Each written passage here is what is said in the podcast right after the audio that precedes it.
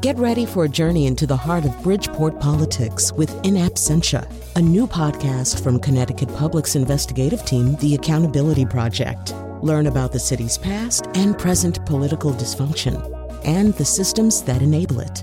Tune in wherever you get your podcasts. Funding provided by Joe Zimmel and Valerie Friedman.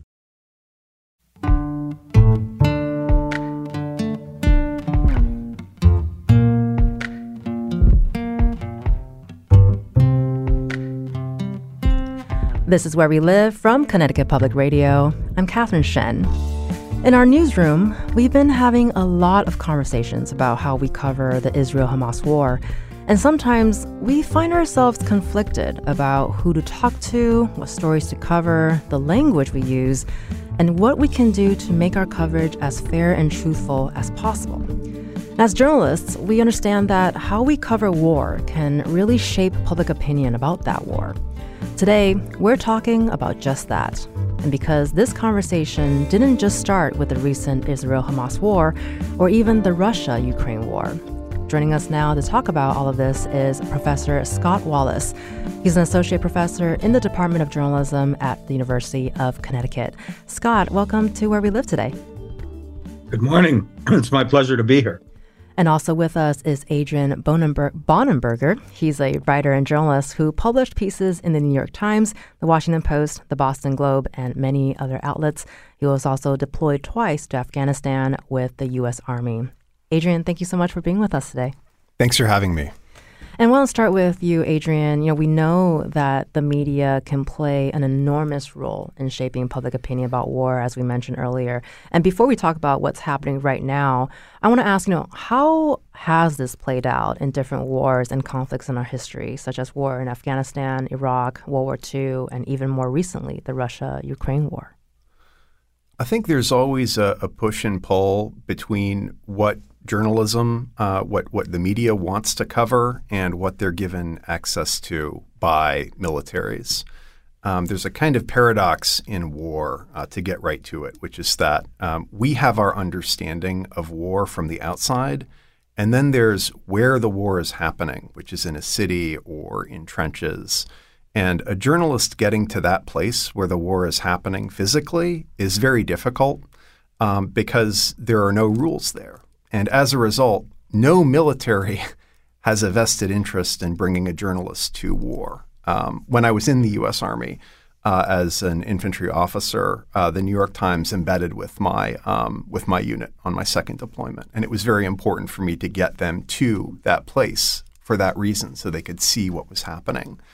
Um, but there are a lot of um, a lot of challenges, I think, both for the military, for the government, and then for media to get journalists to the place where they can accurately and effectively cover war as it happens. And Scott, I want to go back in time a little bit to just to get some historical context. Can you talk about the history of how the media has influenced the Vietnam War and also our opinions about it? Hmm, yeah, very interesting. Um, if you look at the early coverage of the Vietnam War, um, early on, before it really became an American war, and um, you know with the huge deployment that um, Lyndon Johnson carried forward in 1964 65 uh, a schism developed um, uh, opened up uh, within uh, between the press and um, and the U.S. officials and the Saigon government um, by 1961 62 and part of that schism this was really the first time that the press um, in the post World War II era that the press really exerted itself as a kind of adversarial force. A lot of that had to do actually with the divide that was developing within the U.S. government itself, uh, largely between uh, people on the ground, mid-level mid-level officers who were speaking to the journalists, um, the resident journalists in Saigon, and showing them the war and telling them that it was you know, the, that the war was not being prosecuted in the way that would result in a positive outcome. and the, uh, uh, the official line imparted by the U.S. Embassy and um, the White House and the State Department back in Washington. So there was actually a um, schism inside the government that also was reflected in the press.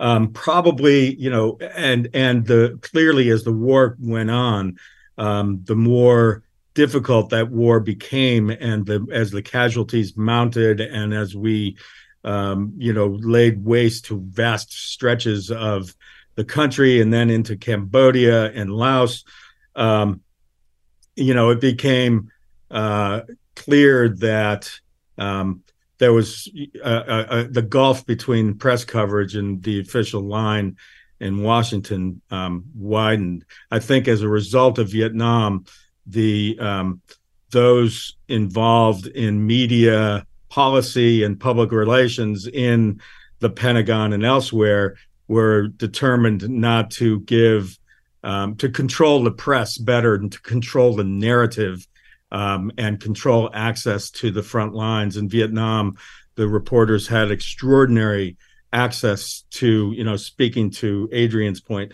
the press had extraordinary access. They could just hop on helicopters and find themselves in the midst of combat, and there wasn't a great deal of control over um, of the, over their coverage.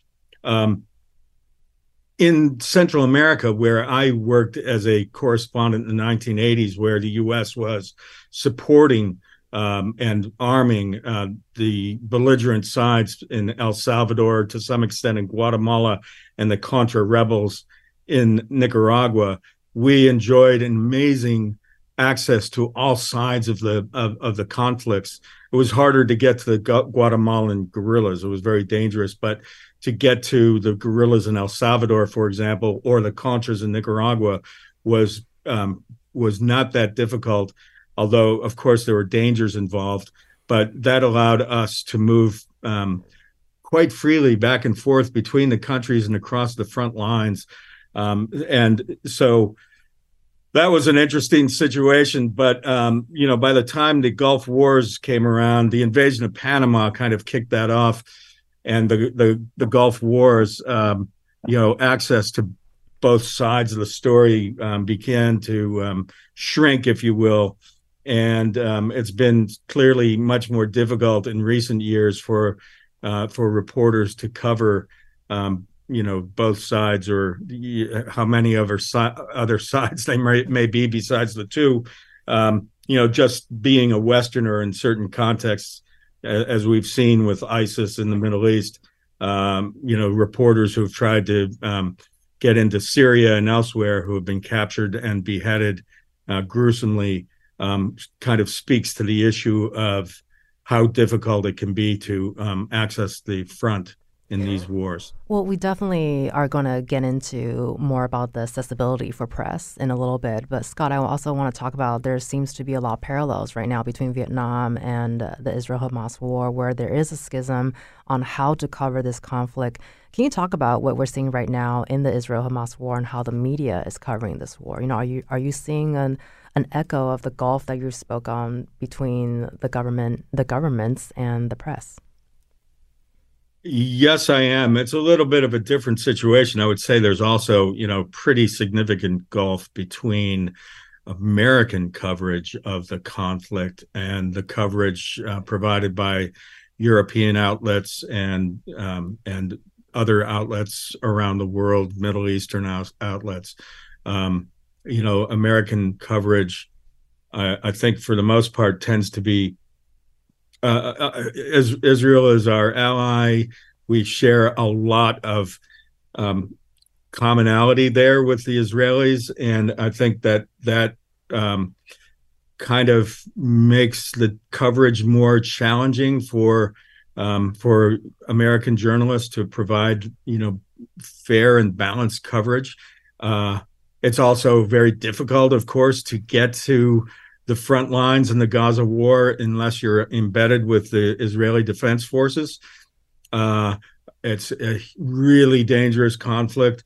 Um, some 70 or so Palestinian reporters and media workers have been killed uh, since the um, since the reprisals against the horrific um, October 7th attack um, began, kicked off this conflict.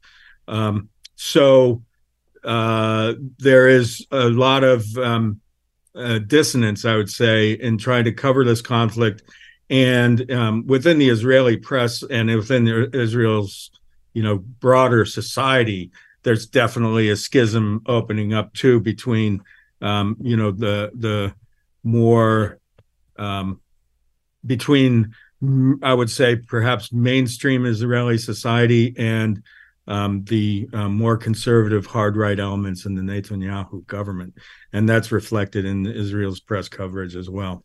And Adrian, we covered a lot of ground just now, but you've been listening and following. Are there any points that Scott's made that you want to respond to?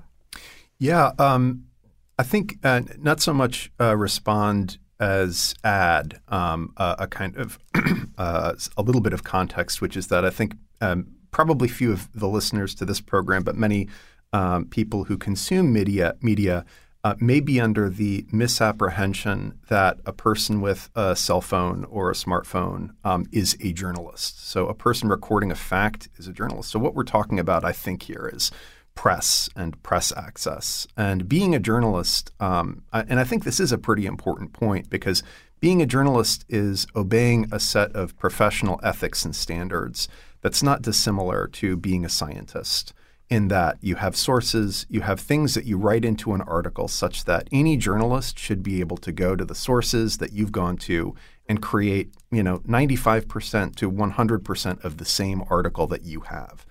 Um, and, you know, a, a, lot of the coverage where you don't have journalists ends up being um, rumor or a video that's completely out of context or an assumption. You hear an explosion, you think your family was in a building or you think this is a particular military unit. It isn't. You've gotten some of the facts wrong. But by the time that account circulates, it's too late. And, and, and that's, in a sense, worse than no information because bad information leads people to bad conclusions. So I, I, I don't know. I think uh, uh Professor Wallace would probably find this interesting as well, and probably does, just this sort of this strange distinction that we have today and probably over the last decade, where you have the proliferation of people calling themselves citizen journalists, propagandists, uh, well meaning citizens, uh, all of these things forming a kind of narrative tapestry that we probably think of as journalism, but it isn't that. It's it's something a little bit different from that. And then you have the press, who are you know somebody with an accredited media institution who's trying to embed with the 10th Mountain Division in Poland as they train Ukrainian soldiers, or who's trying to embed with uh, an IDF unit, and, and is then following journalistic practice. I want to sort of press on that a little bit because the landscape of, of what press is has certainly changed over the years, and there's definitely a set of journalist, journalistic standards that we follow as journalists, of course. Um, but with this sort of advent of citizen journalists, we do sort of get a, a different kind of unfiltered information coming through. So, so what do you make of that? Because it's it's it's a relatively new, I think, landscape that we're working with as journalists, trying to balance the line between sending a video in that's not edited, let's say, versus a piece that that has a lot of thought and processes that went through it. Not to say that video didn't have the same process, but there is sort of a difference here. Can you help us differentiate that and how do we navigate that, you know, both as a journalist and as a consumer of information?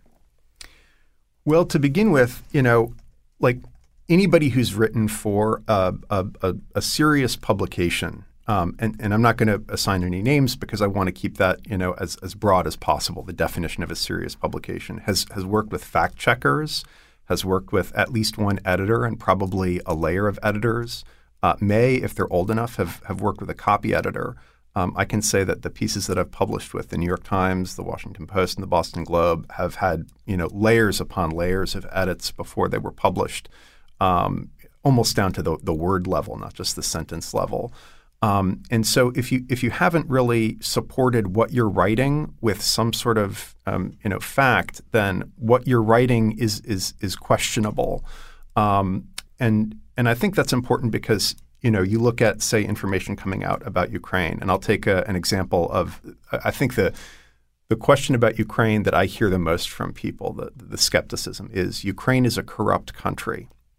And this is true. And, and it's very easy to see examples of corruption in Ukraine and Ukrainian society.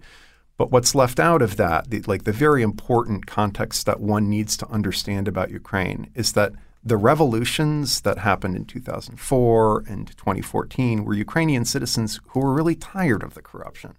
And a lot of the effort today, even I would say maybe the war, is a, you know a reaction against a certain type of opaque, unaccountable government that that we ourselves as Americans, uh, and I think just about anybody in the world finds to be you know they really dislike it. So if you don't have that context, then saying Ukraine is corrupt, you know you miss a very important point. That is you know that's all over war. Um, and I think you know the difference between somebody in the press who's going to a frontline unit with the IDF um, or with um, with the U.S. military, any any you know formation.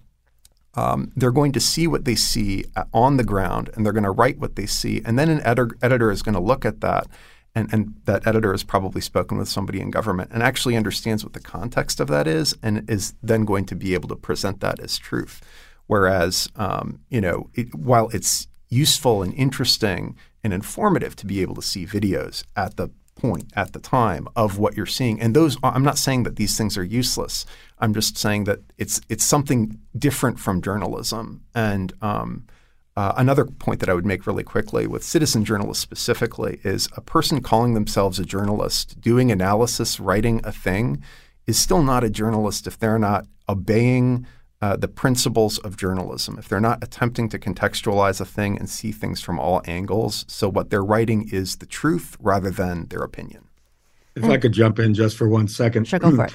Adrian's made some really good points there, but I'm not sure I would agree with, you know, the, the with that an editor checking with the government provides, you know, a check against uh, inaccuracy. You know, in a lot of cases, I have experienced myself the situation where you know the government has a definite um, point of view, the official line, and things that um, that a reporter might see on the ground could contradict that.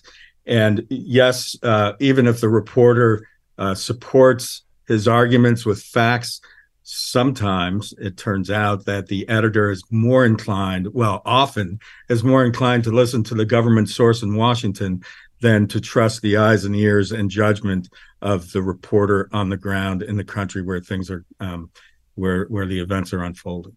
And I think that's particularly true actually in this it's very interesting today we have you know more and more a lot of the coverage is being provided by freelancers and so-called stringers um, as news organizations have sought to cut back on expenses um, the the void is being filled more with freelancers, and often the editors don't trust their freelancers. I, I, I, you know, in in some cases, I would say are less inclined to trust the freelancers who are reporting for them than the official source in Washington. Well, I appreciate that a lot just because I'm also a, a formal, a former uh, freelance journalist, and I do see that a lot, even at the local lev- level, really. And and with the point that you just made, Scott, I want to ask about sourcing too. You mentioned sourcing, especially of the relationship between press and, and government officials. Let's say, um, how much of that matters when it when it comes to covering conflict? You know, whether you're talking to people directly impacted by the war, involved in the war, from civilians to those on the front line in the Israel-Hamas war,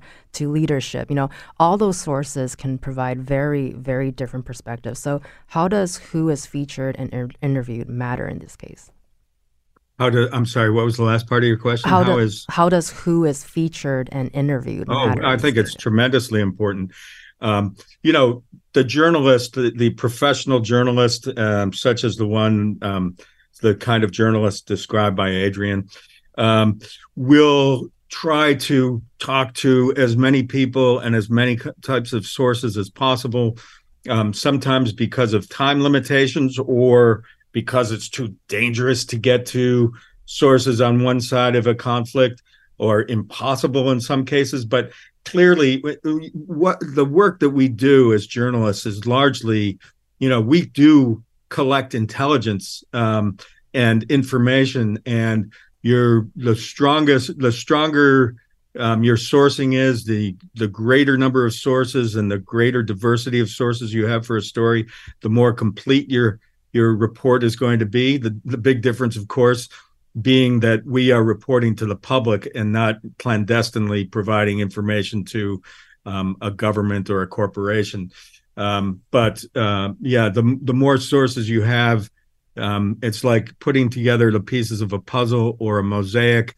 Um, and and you know you might have a good idea of what you're starting out to write, but the good journalist will be, you know, will notice that something he's just picked up from a source kind of throws off what he what he or she may have thought, you know, um, prior to that interview. So um, the the the mosaic, the puzzle is always in a process of evolution and really depends on the thoroughness um, of a journalist, not only in covering and in, in interviewing as many people and as wide a range of people as possible, but also doing you know exhaustive research through documents and and um, and and reports. You've been listening to Professor Scott Wallace, who's an associate professor in the Department of Journalism at UConn. Thank you so much, Scott, for being on Where We Live today. Thank you. It's been a great pleasure. Adrian Bonenberger, who is a writer and journalist, will be staying with us. Coming up next, social media means everyone and anyone can report and share their opinion on the war effort, and we talk about why that matters. You can join the conversation 888 720 9677. That's 888 720 WNPR, or find us on Facebook and Twitter at Where We Live.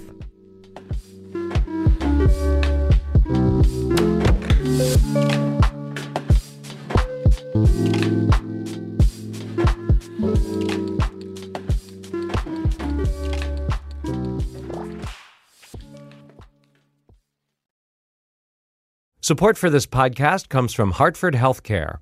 Elevating Health is funded by Hartford Healthcare. ECMO is a leading edge, life saving treatment for patients with cardiac or respiratory failure. Dr. Jason Gluck, director of the Mechanical Circulatory Support Program and Emergency Cardiac Care at Hartford Hospital, explains what it is. So ECMO stands for extracorporeal membrane oxygenation, outside the body oxygenation of blood. It's a life support technique that's used by highly sophisticated medical systems for patients with severe heart or lung failure. The technique involves removing blood from the body, oxygenating it, and then returning it back. ECMO procedures happen in the ICU, but not all hospitals are equipped with the necessary technology and staff. Dr. Gluck describes Hartford Hospital's ECMO Go team. So ECMO is considered when treatments have failed. And in our center, with a special ECMO on the go team, we'll actually take that technology to their hospital and help them out there if they need to to stabilize the patient and then bring them back to Hartford recovery. For more information, go to ctpublic.org slash elevating health. This is Where We Live from Connecticut Public Radio. I'm Catherine Shen. Today, we're talking about how the news media influences public opinion on war. Still with us is Adrian Bonenberger, who is a writer and journalist. And where are you getting your information on the Israel Hamas war? Odds are you're probably hearing about this war through social media. Joining us now is Michael Spikes. He's a lecturer and program director at the Medill School of Journalism, Media, and Integrated Marketing Communications at Northwestern University. Michael, thank you so much for joining Where We Live today. Great to be here. And for our listeners, you can also join the conversation 888-720-9677 or leave us a comment on Facebook and Twitter at Where We Live. So, Michael, you've been following along the conversation. How are you seeing social media start to play a part in this conversation about Israel Hamas war and how that's shaping public perceptions around it? Yeah, I think the conversation uh, in the last segment that was about citizen journalism, I think really plays a big part into how we might think about social media as playing a part in the information that people are getting about the war. Um, as we heard, there's people have lots more opportunities to get what has been termed and was mentioned in the last segment as very unfiltered information that comes out of places like Ukraine, comes out of Israel, the West Bank, and so on. But a lot of times that unfiltered information is missing things like context, details, and all of the other things that we would hope that would help us as consumers to make meaning, to make sense out of what we're seeing. So I think in the dearth of those things, again, context, details, facts, we can tend to make misassertions of what we're seeing. And we're seeing that those misassertions of what we see are really causing people to have the wrong sort of perceptions of what actually may be going on. And I think we saw a little bit of that, I think, with the advent of blogging. I feel like in the early 2000s when that became more popular. And now we're sort of extending that popularity into social media. So, Michael, I want to I want to talk about, too, sort of, you know, circumstances have changed how we cover a lot of stories. So, can you talk about the role of citizen journalists in Palestine in particular? Um, well, in particular, I think some of the things that we've been seeing is that they they and lots of other citizen journalists have or other media creators even the consumer even the media consumer has now become not only a consumer but a producer of information as we heard like from that concept of the citizen journalist and the platforms from which we are getting much more of the information um, that we use to get through our days is coming through these sort of again unfiltered unmediated uh, platforms such as Facebook, X, formerly Twitter, TikTok, and so on.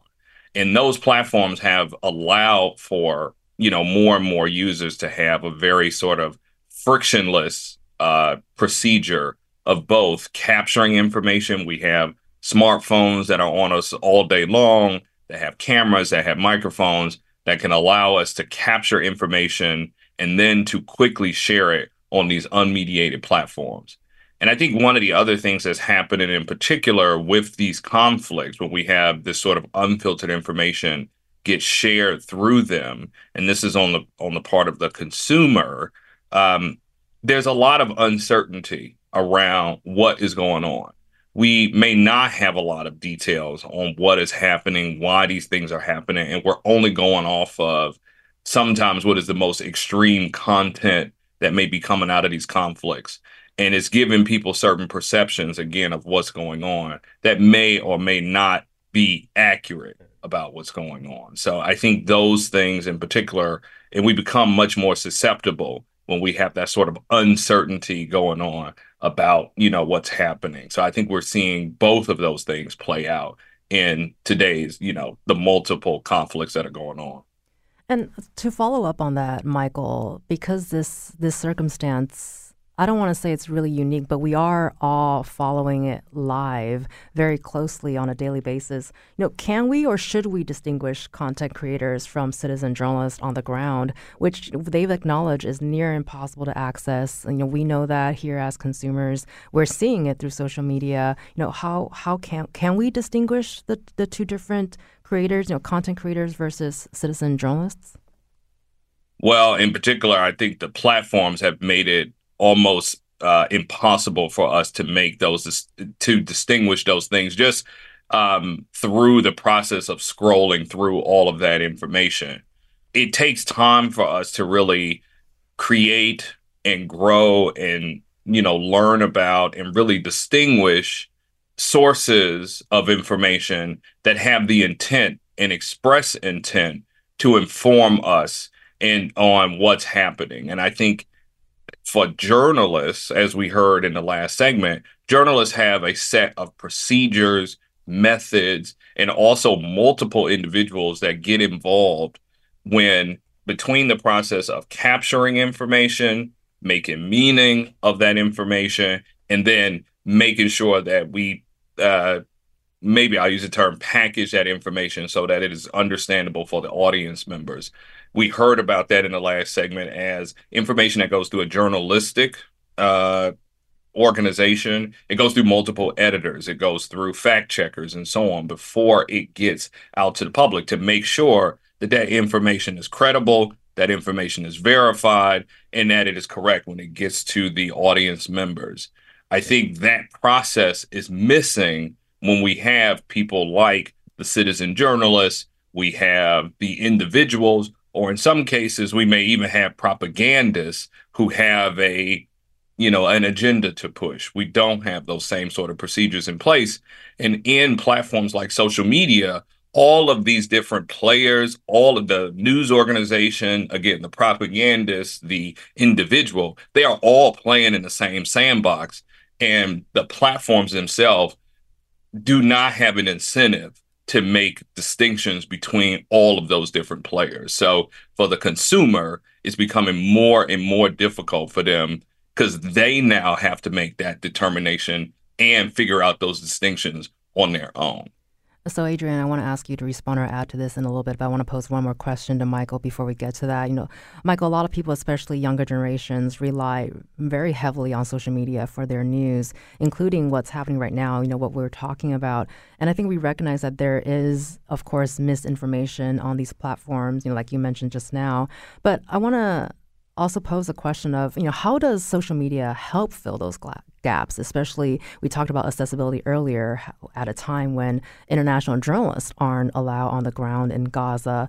You know, wouldn't we not know the reality on the ground in Gaza if we didn't have these citizen journalists?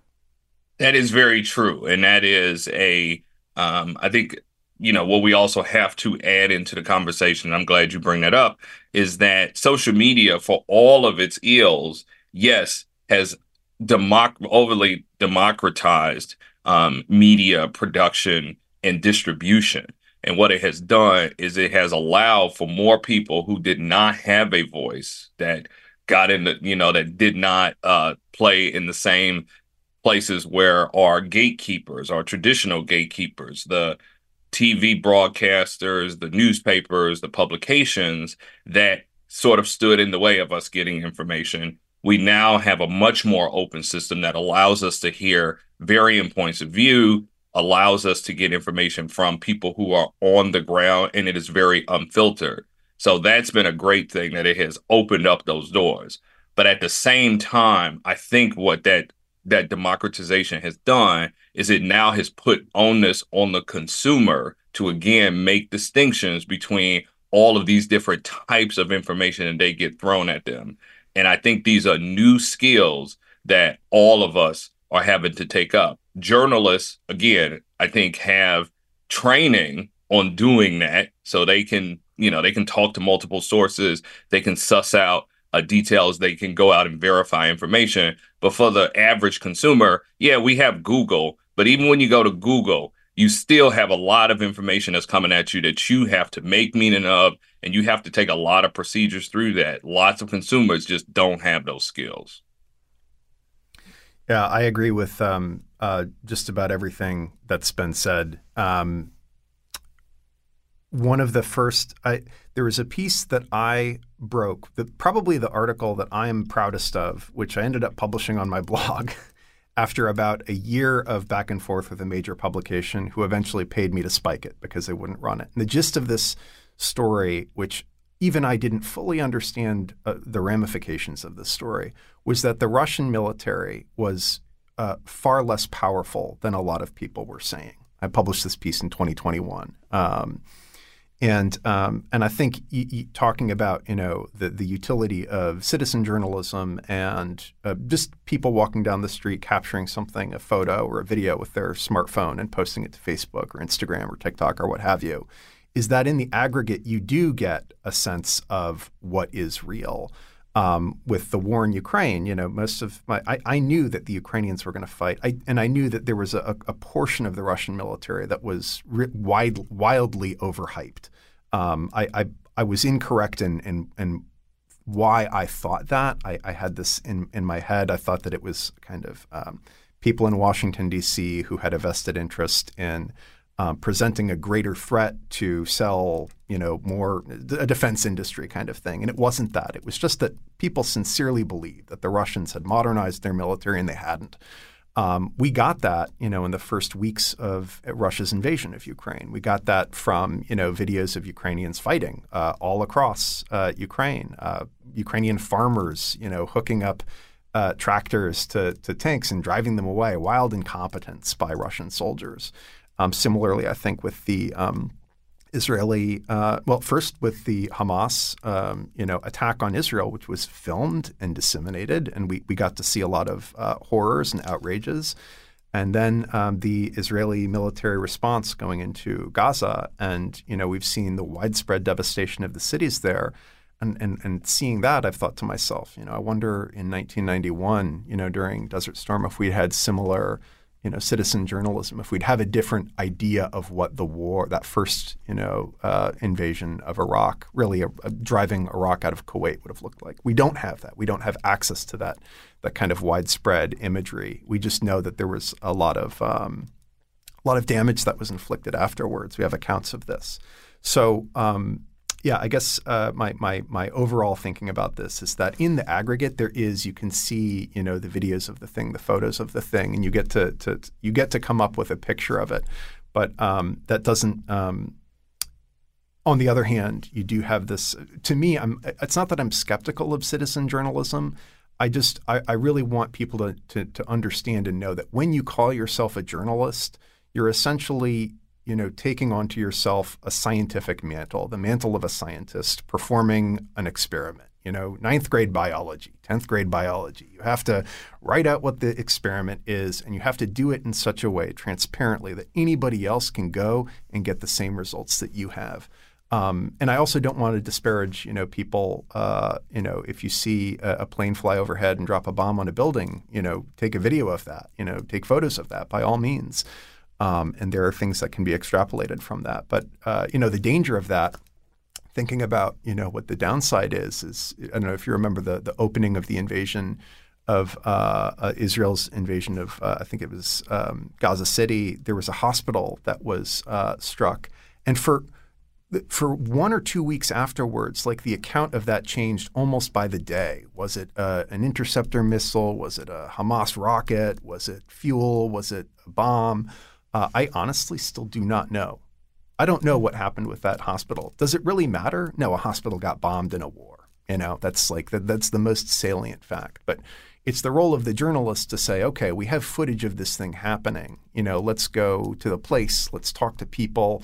Um, let's yes, talk to the Israeli military and see if we can find, you know, what the flight paths were of jets. Maybe they're not going to give you that information, but if you haven't tried, then uh, you have no chance of, of, of, of, saying, you know, what's what. So, um, yeah, I, I, social media is is wonderful. The the uh, and I will say also that the solution that I've come up on, uh, and I think probably most journalists have, is what what you have the opportunity you have with social media is to curate your own feed so you take people that you know are are in the business of journalism. You know that there are if they're not in the business of journalism, they're people of integrity, they're friends or relatives, people that you trust. You have some way of verifying that information, and by assembling a, a, a timeline or a feed on any of these social media outlets of those people, uh, and and taking out the people that you know are going to lie to you uh, for partisan purposes on either side uh, you you can come up with a pretty good approximation that's that's very responsive of what is happening in the world. And Michael, we, we've only got about two minutes left here, but I do want to ask. You know, one of your research areas is media literacy and misinformation, which are things that we've been talking about throughout this hour so far. Can you talk about what does media literacy look like when it's applied to social media and traditional media? Well, I think in particular, what it should allow people to do is it gives them skills to do the things um, that were just mentioned, like to curate a feed to find and find reliable and credible sources of information. I also think that what it allows people to do is to think about what are the intents of the creators of that content that's coming at me. And a lot of times we can sort of suss that out by, you know, seeing the history of a um, a particular outlet or a particular source taking into account how independent that source is. Do they have something to gain by either sharing information in one, you know, that gives you one perception or another, um, and other things like that. So it's also, you know, it's like understanding how does media work? How does it work on us? And also knowing how do my own perceptions and backgrounds help me to understand information that I am seeking out, first of all, and information that's being that's coming at me. Um, so it's really, really important for people to take up these skills, especially in this varied media ecosystem that we have in front of us. You've been listening to Michael Spikes. He's a lecturer and program program director at the Medill School of Journalism at Northwestern University. Thank you so much, Michael, for being with us today. Thank you for having me.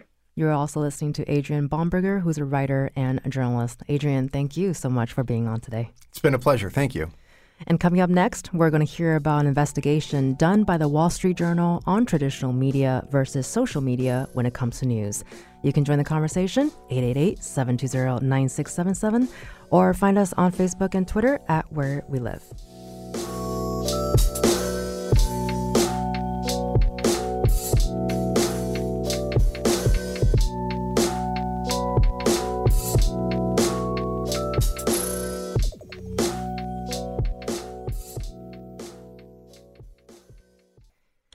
This is Where We Live from Connecticut Public Radio. I'm Catherine Shen. Coverage of the Israel Hamas war has played out in traditional news media and social media. According to the Washington Post, TikTok videos on the Israel Hamas war have drawn billions of views. This content can be at times relentless. Some content can be graphic, and social media companies struggle to monitor the content coming in. Still, social media can help fill in the gaps and bring in perspectives often left out of Western media. The Wall Street Journal decided to investigate what this looks like, specifically on TikTok. Joining us now is Georgia Wells. She's a tech reporter with the Wall Street Journal. Thank you so much, Georgia, for being with us today. Thank you so much for having me. So, Georgia, can you start off by telling us about the onus for this reporting and investigation around TikTok? Yeah, so so we looked at TikTok because overwhelmingly that's where young teenagers are spending their time when they're on their phones. And what's interesting about TikTok is TikTok doesn't operate the way kind of some of the more traditional social media um, that we kind of first kind of started using, like Facebook, for example. Like on Facebook, you've got you friend someone, you're connected with them, and then you see the types of content that they post. So there's a little bit of a, you know, where that content is coming from. On TikTok, there's this sophisticated algorithm that chooses, it selects which video to show you. And there's a little bit of a like who you follow, who you like, but overwhelmingly, that algorithm appears to be showing you content based on what you have previously engaged and rewatched and, and lingered on when you were watching videos. And so it means that when you watch something, it, it serves you more of that. Um, but it's really hard to know if you're a parent or a teacher or a researcher, it's hard to know the experience that like a, a specific young person might be having on TikTok unless you go back through their viewer history or you have kind of family pairing turned on because because you can't just scroll through who their friends are, who they're following and and get a snapshot of the content they might be experiencing. So so in order to to really understand kind of the types of content some young people might be observing, we spun up these automated accounts that we referred to as our bots, and we programmed them to um, to, to watch content. Or sorry, I should have mentioned we we really wanted to know what um, the experience young people were having when they were encountering content about this conflict in, in Gaza and Israel, and so we programmed these bots to rewatch content about this conflict and see what happened. And and they really they became inundated with content about the conflict. Hmm. And how were you engage? How were you engaging with the content? You know, were you commenting, liking, or just watching the videos? Just watching. We were not commenting or liking. It just it was it was very simple. If the video had a hashtag related to to the conflict, then the bot would rewatch the video, and if it didn't have a hashtag related to the conflict, it would just kind of swipe up to the next video. And you mentioned earlier that, that because the investigation is focused more on what's going on in the Israel Hamas war and how young people are, are consuming the news, you know, did this seem to you to be more pro Israel or pro Palestine? Know, what was what was that what did that look like for you? Yeah, yeah. So the um it was more pro Palestine, although it's um kind of I think we didn't start the um, investigation until you know several days after the October 7th seventh attack. And so I, I suspect had we started it earlier, it might have been more pro Israel. But by the time we started watching, about 59% of the videos that TikTok served were pro, um, kind of, kind of pushed more pro Palestinian perspectives, and about 15% pushed more pro Israel perspectives. Obviously, you know, 59% and 15% don't add up to 100%, but that's mm-hmm. because not all of the videos had what appeared to be like a really clear perspective. And so, Georgia, in response to allegations against bias on, on TikTok, you know, the company did put out a statement saying our recommendation algorithm doesn't take sides and has rigorous measures in place to prevent manipulation. Is that something that you found to be true or reflect in your reporting and your own experience with this? Yeah, so like so our reporting didn't really get into the like nitty gritty of what was happening behind the scenes. It was simply just like, what, you know, here's the breakdown of the videos that TikTok served our bots. Um, but, but because by the time we started watching, the conflict had kind of sh- shifted towards more the um, kind of Israeli uh, kind of push into Gaza. I, or I, I, don't know whether TikTok was putting their thumb on the scale, but none of the sure. reporting kind of suggested necessarily that they were. Um, yeah. And I guess one could argue, you know, isn't this how TikTok works with all of its content? You know, does this have a differentiation from those contents? No, and so so that's part of what's really interesting here is that in in this experiment, what TikTok ended up serving the bots was really quite extreme rabbit holes. And that's similar to when when I'm scrolling TikTok and I've had a rough day and I'm looking at like cute animal video after cute animal video, I'll end up like really deep in a rabbit hole of cute puppies and cute kittens. But I think most people wouldn't look at that and or maybe they would, but it's not um, such a question of like the effect that could have on my mental health or on my understanding of the world so much because we're talking about cute animals. But but when you have a rabbit hole that's so zeroed in on such intense content when it's video after video of war footage and and these accounts were set up to be 13 years old i think that's what really kind of raises questions about the effect of rabbit holes on kind of the development of young people and how they learn about um, these types of conflicts when it's through these more kind of skewed universes of of rabbit holes well, I'm really glad you mentioned that just because you know, we are talking about content that's more extreme than the cute animal videos that you're talking about that we watch for our mental health. And so I guess on the flip side, I want to ask, you know, can this content help younger people to bear witness and be exposed to new and different perspectives and issues, um, especially ones that might not reflect in traditional media, as we mentioned earlier?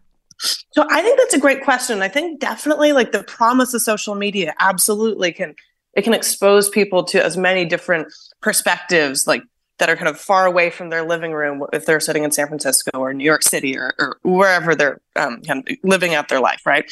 But the nature of some of these rabbit holes was quite a bit more um, like either if they were in the pro-Palestinian rabbit holes, it was, it was very pro-Palestinian, or in the very pro-Israeli rabbit holes, very pro-Israeli, and there wasn't a tremendous amount of um, kind of alternate perspectives offered into these rabbit holes. And Michael earlier made the point of content that's kind of extreme versus propaganda versus content that has the express purpose of trying to inform us.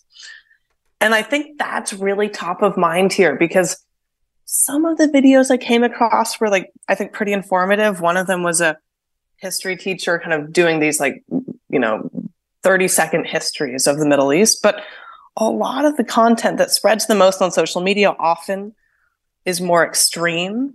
Um, can, can, I share like two examples of content that really stuck with me?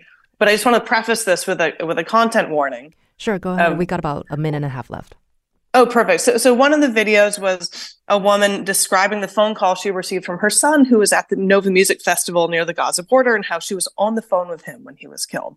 And another video was a woman in Gaza City and you can hear the bombing in the background and she's talking to the camera and she's explaining why she's decided she doesn't want to lose her home and she doesn't want to leave that night and she's worried she might survive the night might not survive the night.